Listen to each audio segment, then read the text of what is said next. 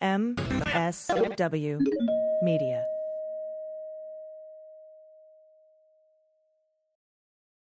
Welcome to Teacher Quit Talk. I'm Miss Redacted. And I'm Missus Frazzled. Every week we explore the teacher exodus to find out what, if anything, could get these educators back in the classroom. We've all had our moments where we thought, what the hell am I doing here? From burnout to bureaucracy to soul-sucking stressors and creative dead ends. From recognizing when it was time to go to navigating feelings of guilt and regret afterwards, we're here to cut out the gaslighting and get real about what it means to leave teaching. We've got insights from former teachers from all over the country who have seen it all. So get ready to be disturbed. Join us on Teacher Quit Talk to laugh through the pain of the U S education system. We'll see you there.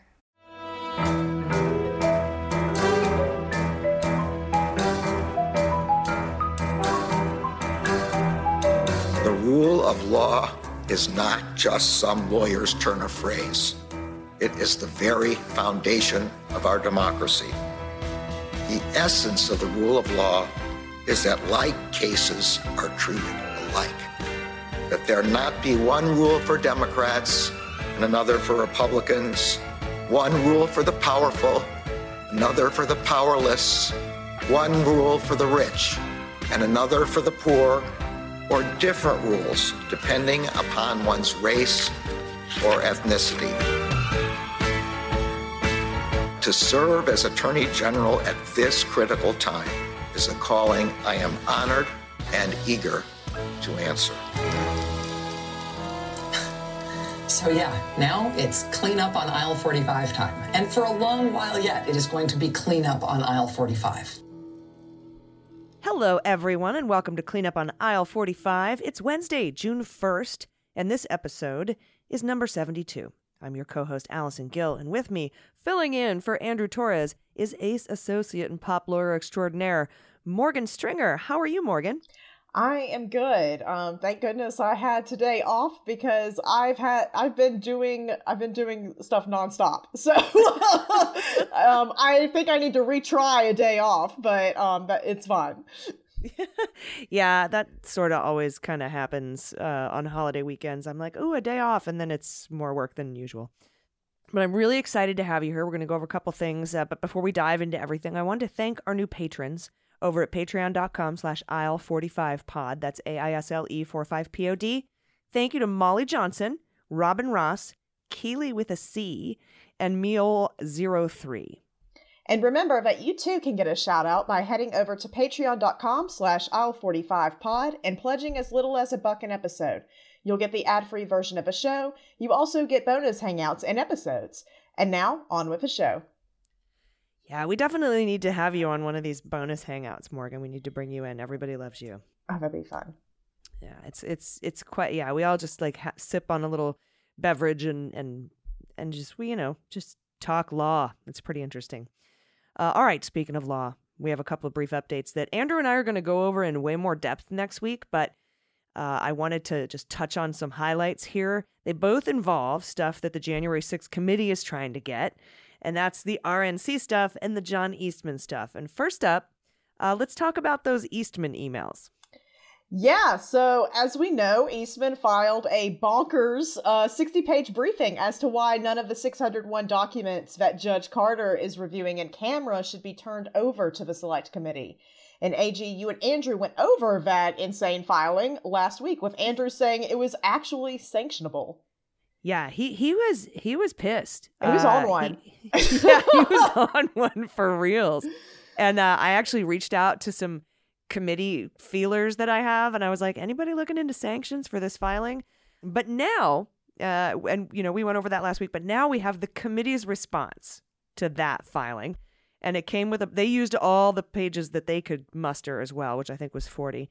And it came with a bunch of attachments backing up their arguments. So let's talk about some of the highlights, because I do have some favorites. And the first, the first favorite part I have is, you know, if you remember from last week, Eastman's lawyers went over all the ways that uh, the election was stolen and all the different election frauds uh, that didn't actually occur. But they argued as if they did, because Eastman's argument is that all of his documents and communications with Trump and everyone who's ever known Trump since the beginning of time are privileged because they actually believe the election was stolen. And uh, the committee debunks with evidence and testimony each and every fraudulent claim that Eastman's attorney made in the filing. And here's my favorite. I'll just read it to you. Other communications also undermine Doctor Eastman's assertions that his advice was predicated on a genuine belief that the twenty twenty election had been tainted by fraud. In an exchange between Doctor Eastman, Cleta Mitchell, and several others on January second, right, that's just four days before the attack on the Capitol, Cleta Mitchell asked Eastman for information on election fraud and persuasive legal arguments to pass to members of Congress and senators who are now clamoring for facts and data regarding illegal votes. Doctor Eastman first responded that because serious forensic investigations have been blocked at every turn, I've been focusing on the clear violations of state law, offering an example from Georgia. Cleta Mitchell then replied, "What's missing in any similar information in other states of the kind we assembled in Georgia? That's what we're asking. Does it exist elsewhere?" Doctor Eastman responded, "No idea. I haven't even had a chance to look at that website link I sent you. But I was told everything is assembled there. If that's not the case, is that not the case?" And then when Doctor Eastman later offered to see if the Trump campaign had this information, Cleta Mitchell responded, "I can tell you now that I don't think it exists. But if you can figure it out, members of Congress are desperate for it." Unquote. Whoa. Yeah. Yeah. It doesn't look good. I lo- I do love that they brought a lot of receipts, though, with all the attachments. They're like, um, here's showing that everything you said is nonsense. And here's, by the way, a bunch of other um, documents showing that. But yeah, no, I love that he's just sending random links to people being like, yeah, this says what I say. And they're like, um, uh, does it? I don't know. You figure it out. I didn't actually read it. Yeah. Yeah. Like, Lord. A mess. Yeah, and he debunked all they debunked all of it too. And then and then they even brought up, and I know you'd love this, they brought up like all those old Kraken lawsuit affidavits. Oh, God. And are, they're like, look, they're sanctioned for not following up on those and not checking to see if those are real. And now you're trying to use them again. They've been sanctioned for what you're trying to do right now in this court filing. It was it was bonkers. Um, another funny thing, Eastman argued that one judge, you know, Judge Nichols, he dismissed that fifteen twelve, eighteen U S Code fifteen twelve C two obstructing an official proceeding charge. He did that one time. Uh, and the and Eastman's like, see, see, obstructing an official proceeding isn't even a thing. And the committee's like, um, yeah, but eleven other judges didn't. And so, and there's also eighteen U S Code three seventy-one. So anyway, you know, sort of whatever. So that was a pretty funny part. Yeah, and, and which that's, to me, it's like, you know, nine out of every ten dentists or whatever. And he's like, I found the one. You, yeah, it's just insane. It's like, and it's, yeah. And it's Gosar. It's yeah, exactly. It's not even a, yeah, it's it's just an insane person. So, um, so yeah, I I thought that was wild of, of you to make that claim where there are specifically so many other things that where the thing that you say happened, like, did not happen. It, it's mind-boggling. It's like, I wouldn't bring that up. It's your motion. You can put what you want in your motion. It's yeah. fine. You get to pick and choose. No one made you do this. Yeah. And the committee brought up the fact that the judge already decided on that. Like, yeah. you know, when, remember when Judge Carter already made the determination beyond a preponderance of the evidence that that, that happened. So, mm, eh, you know, and then so they argue that. And then finally, my last favorite part is where Eastman cites the Dinesh D'Souza movie, two thousand Mules, as evidence uh, that they thought, you know, that voter election fraud is real. And uh, the committee points out that the filmmaker admitted that he didn't actually find a single instance of voter fraud. And so that was just kind of, that just made me laugh. Also, don't cite Dinesh D'Souza movies as evidence, other than if it's to say, you know, just how terrible Dinesh D'Souza is at everything. That's the only time you should bring them up. They're, they aren't evidence. Stop doing that. Again, it is your motion. You did not have to include this. That's the best part. It's, I think they just wanted to use all sixty pages. Um, so those those are some highlights. Andrew and I are going to go uh, over this in depth, more in depth next week. But uh, I, I couldn't not talk about those little little bits, and I'm sure we'll bring them up again. So thank you for indulging me, Morgan. Oh, always. I, I love to talk about a bonkers motion where it makes me feel so much more adequate at my job. Um, I'm just like, am do I have imposter syndrome? And it's like, no, no there are genuine imposters running around. Um, so yeah, it's all good. So uh, next up is that other case you wanted to talk about, which is the R N C documents from their vendor Salesforce, a three-judge panel on the D C D C Circuit Court of Appeals. And this was Trump's only three nominees he got to that circuit. So out of all the judges they pulled for that panel, it was the only three that Trump had on that um, on the D C Court of Appeals. They reversed the district court's ruling that the third-party holder of that information, which is Salesforce, had to hand over R N C records to the January sixth committee. Yeah, so so this means that the R N C, or rather Salesforce, at least for now, no longer has to submit that information to the committee, although Salesforce was all ready to do it. They're like, yeah, we we actually, we're concerned too about the shit that we were putting out for the R N C. But now they don't have to hand that stuff over, at yeah. least for now. And they, yeah, they've been ordered essentially, yeah, not to. So, exa- so yeah, that's exactly right. So the January sixth committee subpoenaed these records in February, and these records contain metrics on the R N C's post-election fundraising campaign. So the committee subpoenaed these to see how the R N C's messaging and fundraising efforts were amplifying false claims that the election was stolen, you know, fraudulent votes, you know, Dinesh D'Souza type stuff, and how this contributed to radicalization that led to January sixth's attack on the Capitol. Yeah, right. And also perhaps defrauding donors. And, and House counsel Doug Letter filed a motion where he asks that the appellate panel set a briefing schedule on June twenty-fourth, just after the January sixth hearings are set to close, and until the end of August when they want to, the case to conclude, so that the committee, you know, has time to sit. It's like, we aren't going to get the documents in time for the hearings, but we still want them. Exactly. And this is because the committee knows there's no way they're going to get these R N C records before those initial hearings because, you know, it's, it's there's an injunction in place, right? And the ca- there's no way this case is going to be completely done and it's going to work its way through the courts. But Letter is asking here about the case conclude by late August when the panel could basically pursue additional hearings after those hearings in June. Or, quote, an ensuing final select committee report recommending legislative action. Also, it appears as if they may obtain this information or attempt to obtain this information through other means. Letter stated that the select committee is going to continue to evaluate its needs for information on these and other related issues as additional material potentially becomes available from other sources. And that's a quote from Letter. Yeah, indeed. And that's very interesting, too. Like, what other sources? So so this means that they could still obtain the info, just not directly from Salesforce, the R N C vendor.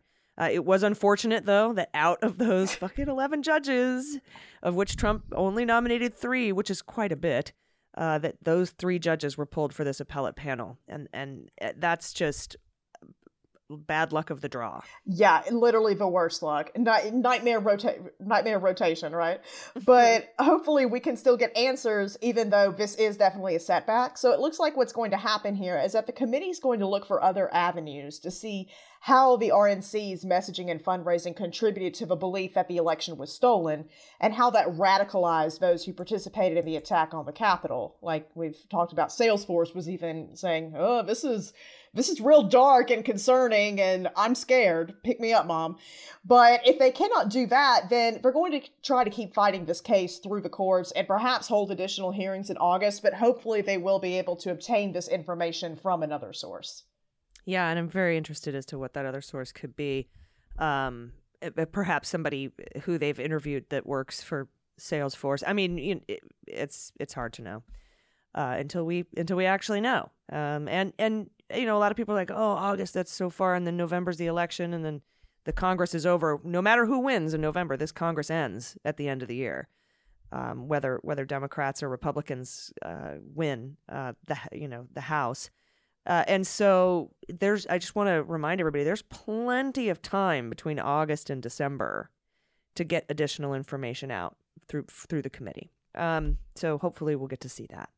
All right. Before we get to comings and goings, we have a message from Andrew himself out floating on the deep blue sea right now. Let's take a listen. Hi, this is Andrew Torres of the Opening Arguments podcast, and this is a call to action. It's a way you can make a difference just by sending an email. This is a baseball story that's not about baseball. Gabe Kapler is the reigning National League Manager of the Year. Last year, he led the San Francisco Giants to one hundred seven wins, which is the most ever. It goes back to eighteen eighty-three. This year, the Giants are twenty-five and twenty-one. They're one of the better teams in the league. And yet, some people want Gabe Kapler fired. And as you might suspect, it's for reasons that have nothing to do with baseball. You see, last Friday, in the wake of the Uvalde school shooting, Kapler wrote a heart-wrenching blog post called Home of the Brave, question mark. I was going to read some of, of the most moving parts, but I realized it's all moving. Here are his words. The day nineteen children and two teachers were murdered, we held a moment of silence at sporting events around the country. Then we played the national anthem, and we went on with our lives. Players, staff, and fans stood for the moment of silence, grieving the lives lost. And then we, myself included, continued to stand, proudly proclaiming ourselves the land of the free and the home of the brave. We didn't stop to reflect on whether we're actually free and brave after this horrific event. We just stood at attention. When I was the same age as the children in Uvalde, my father taught me to stand for the Pledge of Allegiance when I believed my country was representing its people well, or to protest and stay seated when it wasn't. I don't believe it is representing us well right now. This particular time, an eighteen-year-old walked into a store, bought multiple assault rifles and hundreds of rounds of ammunition, walked into a school with an armed resource officer in its own police district, and was able to murder children for nearly an hour. Parents begged and pleaded with police officers to do something. Police officers who had weapons and who received nearly forty percent of the city's funding as their children were being murdered. We elect our politicians to represent our interests. Immediately following the shooting, we were told we needed locked doors and armed teachers. We were given thoughts and prayers. We were told it could have been worse, and we just need love.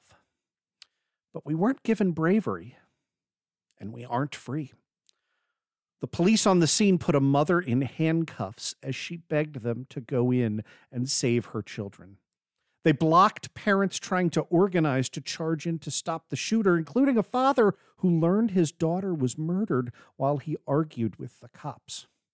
We aren't free when politicians decide that the lobbyists and the gun industries are more important than our children's freedom to go to school without needing bulletproof backpacks and active shooter drills.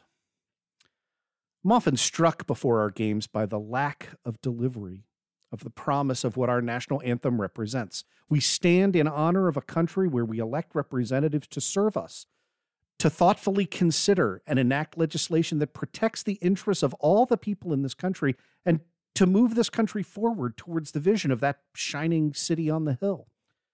But instead, we thoughtlessly link our moment of silence and grief with the equally thoughtless display of celebration for a country that refuses to take up the concept of controlling the sale of weapons used nearly exclusively for the mass slaughter of human beings. We have our moment over and over, and then we move on without demanding real change from the people we empower to make those changes. We stand, we bow our heads, and the people in power leave on recess, celebrating their own patriotism at every turn.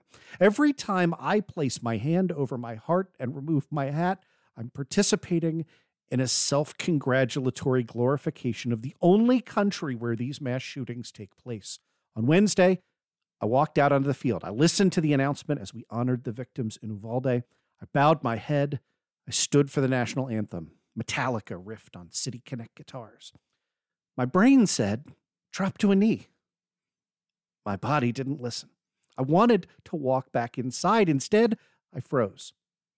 I felt like a coward. I didn't want to call attention to myself. I didn't want to take away from the victims or their families. This was a baseball game. There was a rock band. There were lights, pageantry. I knew that thousands of people were using this game to escape the horrors of the world for just a little bit. I knew that thousands more wouldn't understand the gesture, would take it as an offense to the military, to veterans, to themselves. But I am not okay with the state of this country. I wish I hadn't let my discomfort compromise my integrity. I wish that I could have demonstrated what I learned from my dad that when you're dissatisfied with your country, you let it be known through protest.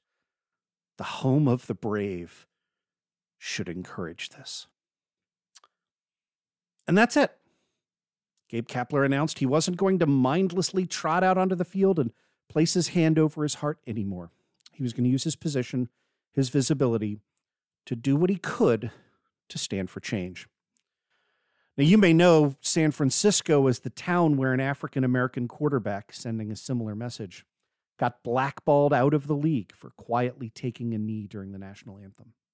I don't know the full story there, but I do know that right now, the same people that drummed out Colin Kaepernick, led by ex-Giants ball player Aubrey Huff, a MAGA hat-wearing, true-believing Trumper, are organizing their followers to flood the Giants with complaints about Gabe Kapler. And they have. Hate is a powerful motivator. And the Giants are a business. They care about their bottom line. The risk that Gabe Kapler gets fired over this is real. It's happened before. Unless we show them that courage and social change can be good for business too. So here's what I want you to do. I want you to take thirty seconds and send an email to the Giants. I'm going to give you the email addresses in a minute. And I want you to say three simple things in your own words. They are, one, I stand with Gabe Kapler. I support the message. Two, I applaud the Giants for having the courage to back their manager. I applaud the Giants for standing against gun violence and for not shutting him down. And number three, and this is the important part, I'll be supporting the team financially. Listening to games, going to games, buying a Gabe Kapler jersey, telling my friends to do the same, whatever. And that's it. I know a lot of you feel the same way I do. And right now, our voices are being overwhelmed. They are being drowned out by right-wing hate monsters who are boycotting the Giants, threatening never to go to games, threatening not to buy merchandise until Kapler gets fired. So if you agree with Gabe Kapler's message, you were at all moved by what he said, let's let his bosses know that we support him. That's the president of baseball operations, Farhan Zaidi, and the C E O, Larry Baer, B A E R. Their email addresses are, get out a pen and paper, your computer, fzaidi at s f giants dot com. That is F Z A I D I at S-F-G-I-A-N-T-S dot C-O-M. And lbear at s f giants dot com. L B A E R at S-F-G-I-A-N-T-S dot com. That's fzaidi at s f giants dot com and lbear at s f giants dot com. Thank you so much for listening to this. Thank you for writing emails. Together we can make a difference.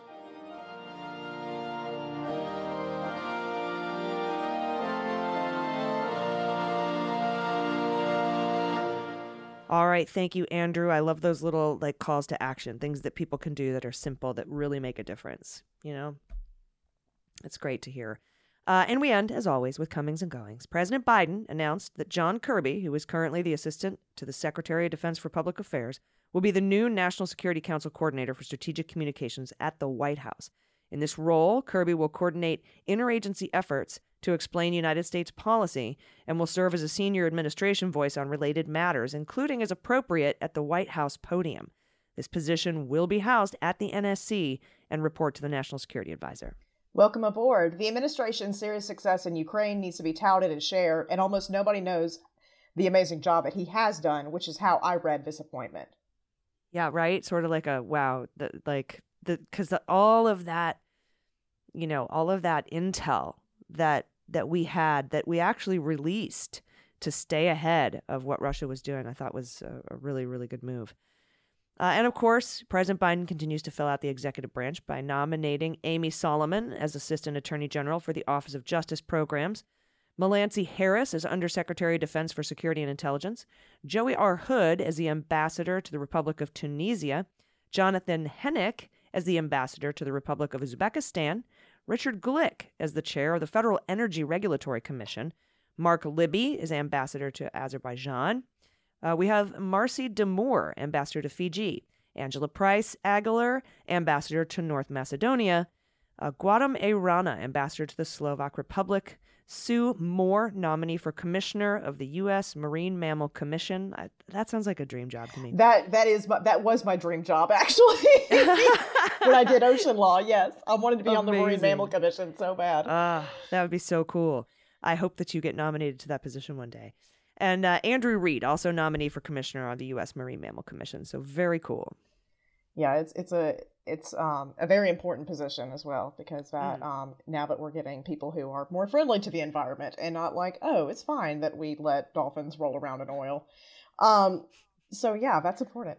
And President Biden has also announced more judicial nominees that continue to reflect the administration's commitment to diversity on the bench, including Judge Doris Pryor, who will become the first woman of color on the Seventh Circuit. We also welcome aboard Rachel S. Blumacatz for the Sixth Circuit. She is a solo practitioner whose practice includes advising progressive candidates as well as civil rights and public interest litigation, which we need to reflect those views and that experience more on the bench. So that's very yeah. important. Finally, we congratulate Judge Florence Pan, currently serving on the U S District Court for the District of Columbia as a nominee for the D C Circuit, which could really use her. Yeah, especially when we're pulling these Trump nominees on the appellate court. We got to start backfilling that stuff. Yeah. Uh, I have a I have a personal comings and goings uh, to announce. Uh, I got a note from my lawyer, who was my attorney when Trump, um, we'll just say wrongfully terminated me from my position at the federal government. She was my attorney who helped me um, secure my severance and file all those claims. Uh, she has been confirmed by the Senate as the chair of the Merit Systems Protection Board. So I want to congratulate Kathy Harris, and I uh, look forward to seeing what she can do on that on that board, because that's another very important position. And that, uh, Morgan, those are the comings and goings this week. Uh, yeah, a lot, lot of a lot of comings there. Yes. Yeah, Lots not, of not too many goings. I'm waiting for DeJoy to go. And and I know we just got the last two folks on the postal board, so I'm hoping, I don't know, maybe I'm maybe I'm dreaming. Yeah, I'm I've been hoping for that for a long time, but I'm just I'm just like, what is going on? Why is he here? But... Yeah, and the and that I R S commissioner Rettig, that guy's got to go too. I don't like that guy at all. Um, but uh, you know, he's still here. Uh, those are the those are like the the final two hangers on that I wish would go into the goings column, but we did have a lot of coming in this week. So congratulations, welcome aboard. Can't wait for you all to get to work. Um, and this is just sort of illustrative of how long it takes with, you know, obstructionist Republicans in the Senate to get these jobs confirmed and appointed. It's it's it's a long time coming. So we appreciate that. And uh, that is the show for today. Again, we're going to be next week, back next week with Andrew. We're going to go over in depth a little of that R N C and Eastman action. Um, do you have anything else you want to uh, talk about today, Morgan? Um, no, not really. Just, yeah, I mean, and also you see what happens when the prior administration, you know, either just forgets to appoint people to um, certain posts that we need people in, or they appoint absolute clowns. So that we have to continuously get rid of. Like I remember, you know, several months in when, you know, Joe Biden basically was like, oh yeah, Doctor Oz technically is a member of the administration. Let me uh, remedy that real quick. Um, we can't have yeah. literal scammers working in the government. So um, we had so many letters go out that were like, you can resign at five today or you're fired. We haven't seen one of those in a while. So I think we've got most of them. Yeah. But yeah, it just shows, you know, now it's like, okay, now I need to, you know, put the competent people into place. But um But yeah, uh, I think um, overall, it's um, we got some good appointments here. Yeah. Well, it was so good to see you. Everybody loves you. And, and I I haven't seen you in, since the last time you were here. So yeah. It was great to be able to talk to you and discuss these things. We'll be back next week. And uh, everybody, please take care of yourselves. Um, we we it's there's a lot of really bad news uh, going around, and, and it's it's tough. And it, and I know that it's hard. So if you need to take a break, definitely take a break, and we'll see you next week. Thanks again to our patrons who make this show possible, and uh, we'll see you next week. I've been Allison Gill. And I've been Morgan Stringer. Hope to record with y'all again. Awesome. Thank you so much. This has been Clean Up on Aisle forty-five. Clean Up on Aisle forty-five is written, researched, and produced by Allison Gill and Andrew Torres, with editing by Molly Hockey. Our art and logo design are by Joel Reeder and Moxie Design Studios, and our music is composed and performed by Adam Orr. Clean Up on Aisle forty-five is a proud member of the M S W Media Network, a collection of creator-owned podcasts dedicated to news, politics, and justice. For more information, visit m s w media dot com.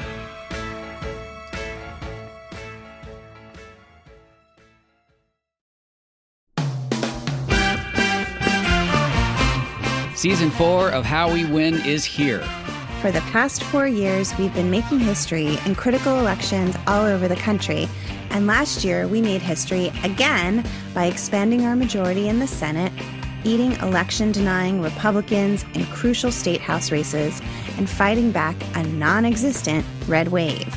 But the MAGA Republicans who plotted and pardoned the attempted overthrow of our government now control the House, thanks to gerrymandered maps and repressive anti-voter laws. And the chaotic spectacle we've already seen shows us just how far they will go to seize power, dismantle our government, and take away our freedoms. So the official podcast of The Persistence is back with season four. There's so much more important work ahead of us to fight for equity, justice, and our very democracy itself. We'll take you behind the lines and inside the rooms where it happens, with strategy and inspiration from progressive changemakers all over the country. And we'll dig deep into the weekly news that matters most and what you can do about it, with messaging and communications expert, co-founder of Way to Win, and our new co-host, Jennifer Fernandez-Ancona. So join Steve and I every Wednesday for your weekly dose of inspiration, action, and hope. I'm Steve Pearson. And I'm Jennifer Fernandez-Ancona. And, and this, this is How, How We Win. Win.